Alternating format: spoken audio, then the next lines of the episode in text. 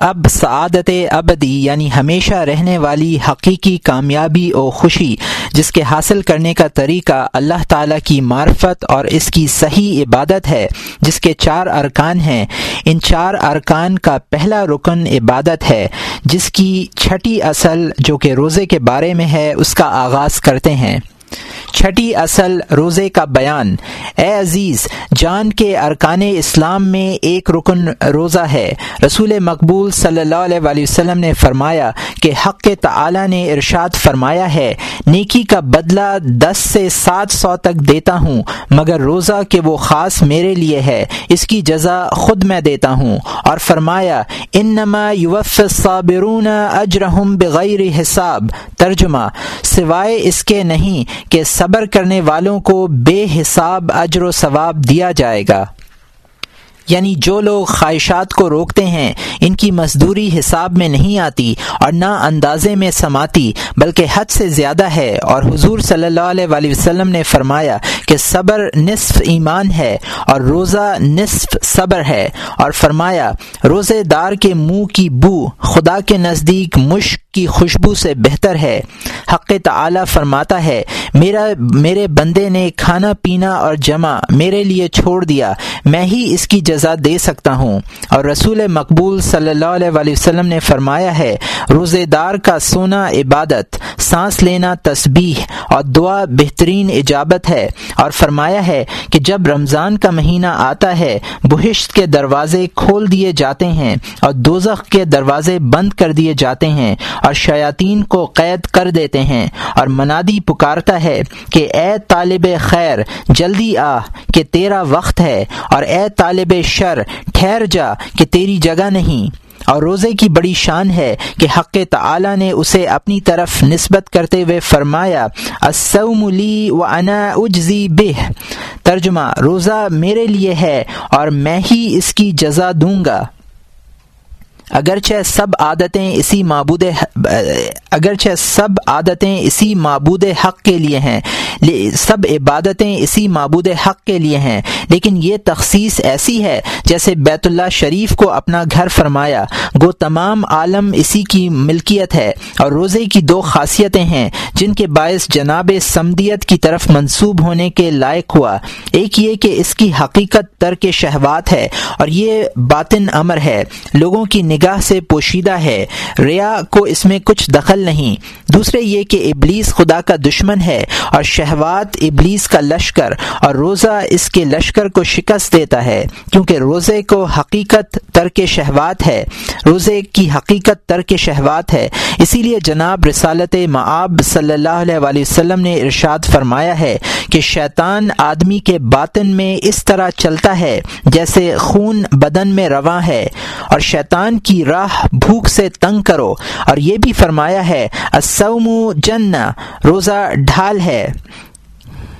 السوم جنہ یعنی روزہ ڈھال ہے یعنی روزہ سپر ہے۔ اور حضرت عائشہ صدیقہ رضی اللہ تعالی عنہ نے فرمایا ہے، جنت کا دروازہ کھٹکھٹایا کرو۔ لوگوں نے پوچھا، کس چیز سے؟ فرمایا، بھوک سے۔ اور حضور صلی اللہ علیہ وآلہ وسلم نے فرمایا ہے کہ روزہ عبادت کا دروازہ ہے۔ یہ سب فضیلتیں اسی وجہ سے ہیں کہ خواہشات عبادات سے مانے ہیں اور سیر ہو کر کھانا خواہش کی مدد ہے اور بھوک خواہشوں کو مار دیتی ہے۔ روزے کے فرائض، روزے میں دس چیزیں فرض ہیں۔ پہلا، رمضان کے چاند ڈھونڈنے کے انتیس کے انتیس کا ہے یا تیس کا؟ اس بارے میں ایک شاہد عادل کے قول پر اعتماد کرنا درست ہے۔ اور عید کے چاند کے لیے دو گواہوں سے کم درست نہیں۔ جو کسی ایسے معتمد شخص سے رمضان کا چاند ہونا سنے، جسے وہ سچا جانتا ہو، تو اس پر روزہ فرض ہو جاتا ہے۔ گو قاضی اس کے قول پر اما حکم نہ کرے۔ اگر کسی شہر میں چاند دیکھا گیا جو سولہ کوس ایک بستی سے دور ہے، تو اس بستی والوں پر روزہ فرض نہ ہوگا، اور اگر سولہ کوس سے کم مسافت ہے تو ہوگا۔ دوسرا فرض نیت ہے، چاہیے کہ ہر شب نیت کیا کرے، اور یاد رکھے کہ یہ روزہ رمضان کا ہے، اور فرض اور ادا ہے۔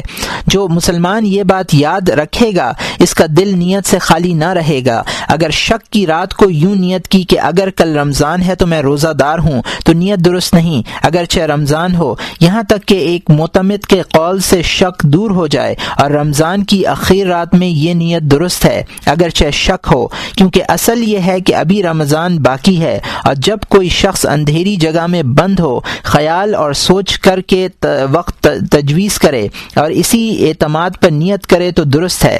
تیسرا فرض یہ ہے کہ باہر سے کوئی چیز عملاً اپنے اندر لے جائے، فسد لیتا، پچھنے لگوانا، سرما لگانا، سلائی کان میں ڈالنا، روئی سوراخ ذکر میں رکھنا، اس سے روزے میں کچھ نقصان نہیں ہوتا، کیونکہ باطن سے مراد یہ ہے کہ کسی چیز کے ٹھہرنے کی جگہ ہو، جیسے دماغ، پیٹ، میدا، مسانہ، اور اگر بلا قصد کوئی چیز پیٹ میں چلی جائے، جیسے مکھی، غبار یا کلی کا پانی حلق میں پہنچے، تو روزے میں نقصان نہیں، مگر یہ کہ کلی میں مبالغہ اور پانی حلق سے لے لیا تو روزہ ٹوٹ جائے گا اور بھولے سے اگر کچھ کھا لیا تو کچھ قیامت نہیں۔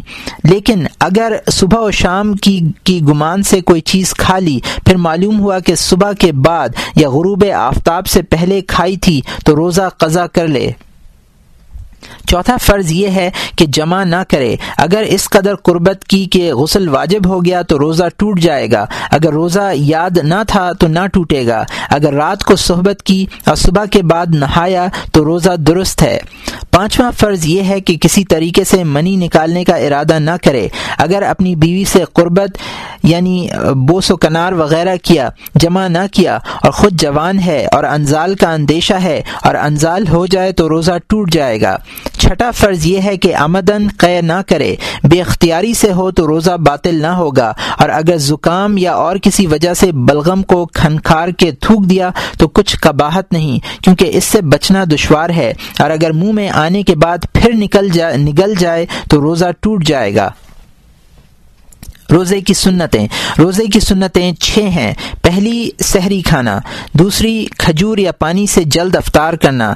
تیسرا، زوال کے بعد مسواک نہ کرنا۔ چوتھا، فقیر کو کھانا کھلانا۔ پانچواں، قرآن بہت پڑھنا۔ اور چھٹا، مسجد میں اعتکاف کرنا۔ خصوصاً اشرائے آخر میں، جس میں قدر ہوتی ہے للت القدر ہوتی ہے۔ حضور نبی اکرم صلی اللہ علیہ وآلہ وسلم اس عشرے میں آرام اور نیت اور نیند ترک کر کے عبادت پر کمر باندھ لیتے آپ اور آپ کے اہل خانہ عبادت سے ایک دم غافل نہ ہوتے۔ شب شب قدر اکیسویں یا پچیسویں یا ستائیسویں کی رات ہے، اکثر ستائیسویں کی ہوتی ہے۔ اولا یہ ہے کہ اس عشرے میں مسلسل اعتکاف کرے۔ اگر نظر کا ہے تو لازم ہوگا۔ اعتکاف میں پاخانہ پیشاب کے سوا اور کسی کام کے لیے مسجد سے نہ نکلے اور جتنی دیر وضو میں صرف ہوتا ہے، اس سے زیادہ گھر میں نہ ٹھہرے۔ اور اگر نماز جنازہ یا مریض، عیادت یا گواہی یا تجدید تہارت کے لیے نکلے گا تو اعتکاف نہ ٹوٹے گا۔ مسجد میں ہاتھ دھونا، کھانا کھانا، سو جانا درست ہے۔ جب قضائے اجابت سے فارغ ہو کر آئے تو اعتکاف کی تازہ نیت کرے۔ روزہ کی فضیلت۔ اے عزیز، جان کے روزے کے تین درجے ہیں۔ ایک عوام کا روزہ، دوسرے خواص کا روزہ۔ تیسرے خاص الخواص کا۔ عوام کا روزہ وہ ہے جس کا بیان ہو چکا ہے۔ کھانے، پینے، جمع کرنے سے باز رہنا اس کا انتہائی مرتبہ ہے اور یہ روزے کا ادنا درجہ ہے۔ خاص الخواص کا روزہ اعلیٰ ترین درجہ ہے اور وہ یہ ہے کہ آدمی اپنے دل کو ماں سوائے اللہ کے خطرے سے بچائے اور اپنے آپ کو بالکل خدا کے سپرد کر دے اور جو چیز اللہ کے سوا ہے، اس سے ظاہراً، باطناً روزہ رکھے اور الگ رہے۔ جب کلام الہی اور اس کے متعلقات کے سوا دوسری بات کا خیال کرے گا، تو وہ روزہ کھل جائے گا اور غرض دنیاوی کا خیال کرنا اگرچہ مباح ہے، لیکن اس روزے کو باطل کر دیتا ہے۔ مگر وہ دنیا جو دین میں مددگار ہو، فی الحقیقت دنیا نہیں ہے۔ حتیٰ کہ علماء نے کہا ہے کہ آدمی دن کو اگر افطاری کی تدبیر کرے تو اس کے نام پر گناہ لکھتے ہیں، کیونکہ یہ امر اس بات کی دلیل ہے کہ رزق کے بارے میں جو حق تعالی نے وعدہ فرمایا ہے، اس شخص کو اس کا یقین نہیں۔ یہ مرتبہ انبیاء اور صدیقوں میں ہر ایک اس مرتبے کو نہیں پہنچتا۔ یہ مرتبہ انبیاء اور صدیقوں کا ہے اور ہر ایک اس مرتبے کو نہیں پہنچتا۔ خواص کا روزہ یہ ہے کہ آدمی فقط کھانا، پینا، جمع کرنا نہ چھوڑے، بلکہ اپنے تمام جوارح کو حرکات ناشائستہ سے بچائے۔ اور یہ روزہ چھ چیزوں سے پورا ہوتا ہے۔ ایک تو یہ کہ آنکھ کو ایسی چیزوں سے بچائے جو خدا کی طرف سے دل کو پھیرتی ہے۔ خصوصاً ایسی چیز کی طرف نظر نہ کرے جس میں شہوت پیدا ہوتی ہے۔ کیونکہ رسول مقبول صلی اللہ علیہ وسلم نے فرمایا ہے کہ نظر ابلیس کے تیروں میں سے زہر میں بجھا ہوا ایک تیر ہے جو شخص خوف خدا کے تحت اس سے بچے گا، اسے ایمان کا ایسا خلعت عطا فرمائیں گے جس کی حلاوت اپنے دل میں پائے گا۔ حضرت انس رضی اللہ تعالیٰ عنہ کہتے ہیں کہ جناب سرور کائنات علیہ السلاط و تسلیمات نے فرمایا ہے کہ پانچ چیزیں روزے کو توڑ ڈالتی ہیں۔ پہلی جھوٹ، دوسری غیبت، تیسری سخن چینی چوتھی جھوٹی قسم کھانا، پانچویں شہوت سے کسی کی طرف نظر کرنا۔ دوسری چیز جس سے روزہ پورا ہوتا ہے وہ یہ ہے کہ بےحدہ گوئی اور بے فائدہ بات سے زبان کو بچائے۔ ذکر الہی یا تلاوت قرآن پاک میں مشغول رہے یا خاموش رہے۔ بحث اور جھگڑا بےحدہ گوئی میں داخل ہے، لیکن غیبت اور جھوٹ بعض علماء کے مذہب میں روزہ عوام کو بھی باطل کرتا ہے۔ حدیث شریف میں آیا ہے کہ حضور صلی اللہ علیہ وسلم کے زمانے میں دو عورتوں نے روزہ رکھا اور پیار پیاس کے مارے ہلاکت کے قریب ہو گئیں۔ نبی اکرم صلی اللہ علیہ وآلہ وسلم سے روزہ توڑنے کی اجازت چاہی۔ آپ نے ایک پیالہ ان کے پاس بھیجا کہ اس میں قے کریں۔ ہر ایک کے حلق سے خون کے ٹکڑے نکلے۔ لوگ اس ماجرے سے حیران ہوئے۔ حضور صلی اللہ علیہ وآلہ وسلم نے فرمایا، ان دونوں عورتوں نے ان چیزوں سے جو خدا نے حلال کی ہیں روزہ رکھا اور جو اس نے حرام کی ہیں اس سے توڑ ڈالا یعنی کسی کی غیبت کی ہے۔ اور یہ خون آدمیوں کا گوشت ہے جو انہوں نے کھایا۔ تیسرے، یہ کہ کان سے بری بات نہ سنیں، کیونکہ جو بات کہنا نہ چاہیے، وہ سننا بھی نہ چاہیے۔ غیبت اور جھوٹ کا سننے والا بھی کہنے والے کے گناہ میں شریک ہے۔ چوتھے یہ کہ ہاتھ پاؤں وغیرہ اعضاء کو ناشائستہ حرکتوں سے بچائے، جو روزے دار ایسے برے کام کرتا ہے۔ اس کی مثال ایسی ہے جیسے کوئی بیمار ہونے سے تو پرہیز کرے، لیکن زہر کھائے کیونکہ گناہ زہر ہے اور تعام غذا ہے، مگر زیادہ کھانے میں نقصان ہے۔ ہاں اصل غذا مضر نہیں۔ اسی لیے حضور علیہ السلاۃ وسلام نے فرمایا ہے کہ بہت سے روزے دار ایسے ہیں جنہیں بھوک اور پیاس کے سوا روزے سے کچھ حاصل نہیں ہوتا۔ پانچویں یہ کہ افطار کے وقت حرام اور شبے کی چیز نہ کھائے۔ نیز حلال خالص بھی بہت نہ کھائے۔ اس لیے کہ رات کو دن کا حصہ بھی جب کھا لے گا تو کیا فائدہ؟ روزے سے مقصود تو خواہشات کا توڑنا ہے اور دو بار کا کھانا ایک ہی بار کھا لینا خواہش میں اضافہ کرتا ہے۔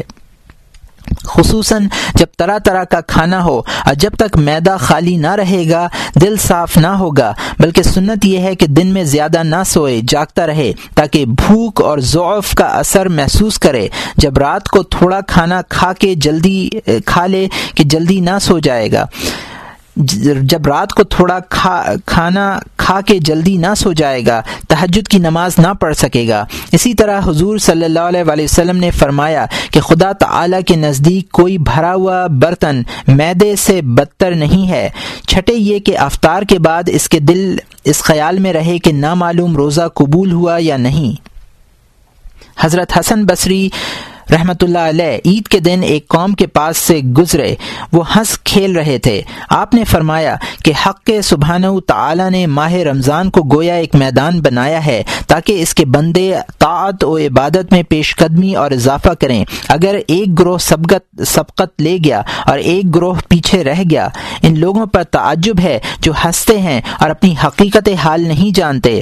قسم خدا کی، اگر پردہ اٹھ جائے اور حال کھل جائے، تو جن کی عبادت عبادت مقبول ہے، وہ خوشی میں۔ اور جن کی عبادت نامقبول ہے، وہ رنج میں مشغول ہو جائیں۔ اور کوئی ہنسی کھیل میں مصروف نہ ہو۔ اے عزیز، ان سب باتوں سے تو نے یہ پہچانا کہ جو شخص روزے میں فقط نہ کھانے پینے پر اکتفا کرے، اس کا روزہ ایک صورت بے روح ہے۔ روزے کی حقیقت یہ ہے کہ آدمی اپنے آپ کو فرشتوں کی مانند بنائے کہ فرشتوں کو ہرگز خواہش نہیں ہوتی اور چار پایوں کی خواہش غالب ہے۔ اسی لیے وہ ملائکہ ملائکہ سے دور ہیں اور جس آدمی پر خواہش غالب ہو، وہ بھی چار پایوں کے مرتبے میں ہے۔ جب اس کی خواہش مغلوب ہو گئی، تو اس نے فرشتوں کے ساتھ مشابہت پیدا کر لی۔ اسی وجہ سے آدمی صفت میں ملائکہ کے قریب ہے، مکان میں نہیں، اور فرشتے حق تعالی کے نزدیک ہیں۔ تو وہ آدمی بھی حق تعالی کا مقرب ہو جائے گا۔ جب مغرب کی نماز کے بعد اہتمام کرے گا، اور جو چیز جی چاہے، پیٹ بھر کے کھائے گا، تو اس کی خواہش اور زیادہ قوی ہو جائے گی۔ ضعیف نہ ہوگی اور روزے کی روح حاصل نہ ہوگی۔ قضا، کفارہ، امساک اور فدیہ کا بیان۔ اے عزیز، جان کے رمضان میں روزہ توڑ ڈالنے سے قضا اور کفارہ اور فدیہ لازم آتا ہے، لیکن ہر ایک کا مقام علیحدہ ہے۔ جو مکلف مسلمان کسی عذر سے یا بے عذر رمضان میں روزے نہ رکھے، اس پر قضا لازم ہے۔ اسی طرح حائضہ، مسافر، بیمار اور حاملہ اور مرتد پر بھی قضا واجب ہے، لیکن دیوانہ اور نابالغ لڑکے پر قضا واجب نہیں۔ اور کفارہ سوا اور کفارہ سوا اس عورت کے کہ روزے دار جمع کرے یا اپنے اختیار سے منی نکالے اور کسی صورت میں واجب نہیں۔ اور کفارہ یہ ہے کہ ایک لانڈی غلام آزاد کرے۔ اگر نہ ہو سکے تو دو مہینے کے برابر روزے رکھے۔ اگر یہ بھی نہ ہو سکے تو ساٹھ مد اناج ساٹھ مسکینوں کو دے۔ اور مد ایک تہائی کم ایک سیر ہوتا ہے۔ یعنی دو تہائی سیر ہوتا ہے۔ امساک یعنی باقی دن بھر کھانے پینے جمع سے باز رہنا۔ اس شخص پر واجب ہے جو بے عذر روزہ کھول ڈالے اور حائضہ اگر دن کو پاک ہو جائے اور مسافر دن کے وقت مقیم ہو جائے اور بیمار اگر دن کو اچھا ہو جائے تو ان پر کسی پر امساک واجب نہیں۔ اگر شک والے دن ایک آدمی نے خبر دی کہ میں نے چاند دیکھا ہے تو جو کوئی کھانا کھا چکا ہے، اس پر لازم ہے کہ روزے داروں کی طرح شام تک کچھ نہ کھائے پیے اور جو روزے دار سفر کو جائے، اسے روزہ کھول نہ ڈالنا چاہیے۔ اگر روزہ نہ کھولا اور دن کو کسی شہر میں جا پہنچا، تو بھی روزہ نہ کھولنا چاہیے۔ اور مسافر کے لیے روزہ نہ رکھنے سے رکھنا اولا ہے۔ مگر جب طاقت نہ رہے، تو فدیہ دے۔ فدیہ یہ ہے کہ ایک مد اناج فقیر کو دے۔ حاملہ اور دودھ پلانے والی عورتوں نے بچہ ہلاک ہو جانے کے خوف سے اگر روزہ کھول ڈالا تو اسے قضا کے ساتھ فدیہ دینا بھی واجب ہے۔ اس بیمار پر فدیہ واجب نہ ہوگا۔ جس نے اپنی ہلاکت کے اندیشے سے افطار کیا اور شیخ فانی جو ضعف کے باعث روزے کی طاقت نہ رکھتا ہو، اس پر قضا کے ایوز فدیہ واجب ہے۔ اگر کسی نے قضائے رمضان میں یہاں تک تاخیر کی کہ دوسرا رمضان آ گیا، تو اس پر روزے کے ایوز قضا کے ساتھ فدیہ بھی واجب ہے۔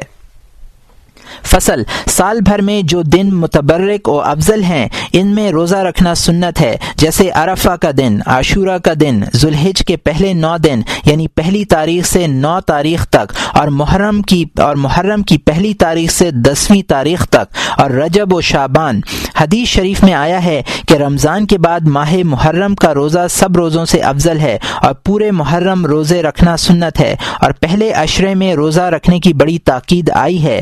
حدیث شریف میں وارد ہے کہ ماہ محرم کا ایک روزہ اور مہینوں کے بیس روزوں سے بہتر ہے اور رمضان کا ایک روزہ ماہ حرام کے بیس روزوں سے افضل ہے۔ رسول مقبول صلی اللہ علیہ وسلم نے فرمایا ہے، جو کوئی ماہ حرام میں جمعرات، جمعہ، ہفتہ کو روزہ رکھتا ہے، اس کے لیے سات سو برس کی عبادت کا ثواب لکھا جاتا ہے۔ چار مہینے عزت والے ہیں، محرم، رجب ذیقاد اور ذوالحجہ، اور اس میں ذوالحجہ افضل ہے، کیونکہ یہ حج کا مہینہ ہے۔ حدیث شریف میں آیا ہے کہ خدا کے نزدیک کسی وقت کی عبادت ذوالحجہ کے اشرائے اول کی عبادت سے زیادہ محبوب اور پیاری نہیں ہے۔ اس میں ایک دن کا روزہ، ایک برس کے روزے کی مثل ہے اور ایک رات کی عبادت للت القدر کی عبادت کی مانند ہے۔ لوگوں نے عرض کی، یا رسول اللہ، کیا جہاد میں اتنی فضیلت نہیں؟ آپ صلی اللہ علیہ وسلم نے فرمایا، جہاد میں بھی نہیں، مگر جس شخص کا گھوڑا مارا جائے، اس کا خون بھی جہاد میں گرایا جائے۔ صحابہ ردوان اللہ تعالی علیہم اجمعین کے ایک گروہ کے نزدیک یہ امر مکرو ہے کہ رجب کا پورا مہینہ روزے رکھیں تاکہ وہ رمضان کے ساتھ مشابہ نہ ہو جائے۔ اس وجہ سے ایک دن یا ایک دن سے زیادہ روزے نہ رکھے۔ اور حدیث شریف میں آیا ہے کہ جب شابان نصف کو پہنچ جائے تو رمضان تک روزہ نہیں ہے۔ اور آخر اور آخر شابان میں افطار کرنا بہتر ہے کہ رمضان اس سے الگ رہے اور آخر شابان میں رمضان کے استقبال کے لیے روزہ رکھنا مکرو ہے، مگر قصد استقبال کے سوا اور کوئی نیت نہ ہو۔ اور مہینے میں امام بیس کے روزے افضل ہیں یعنی مہینے کی تیرہ، چودہ اور پندرہ تاریخ کو۔ اور ہفتے میں پیر جمعرات جمعہ کے اور جمعرات، جمعے کے پورا سال لگاتار روزے رکھنا سب روزوں کو شامل ہے۔ لیکن سال بھر، لیکن سال بھر میں پانچ دن افطار کرنا ضروری ہے۔ عید الفطر اور عید الاضحیٰ اور ایام تشریق کے تین دن یعنی ذوالحجہ کی گیارہویں، بارہویں، تیرہویں تاریخ۔ اور چاہیے کہ اپنے اوپر افطار کی ممانعت نہ کرے کہ یہ امر مکرو ہے اور جو شخص سوم دہر یعنی سال بھر کے روزے نہیں رکھتا، وہ ایک دن روزہ رکھے، ایک دن افطار کرے۔ یہ سوم داود ہے کہ حضرت داود علیہ السلام یوں ہی روزہ رکھتے تھے یعنی ایک دن روزہ رکھتے اور ایک دن افطار کرتے۔ اس کی بڑی فضیلت ہے اور حدیث شریف میں آیا ہے کہ حضرت عبداللہ بن عمر بن آس نے حضرت جناب سرور کائنات علیہ افضل الصلاط و تسلیمات سے روزے کا بہترین طریقہ پوچھا۔ آپ نے یہی طریقہ یعنی سوم داود ارشاد فرمایا۔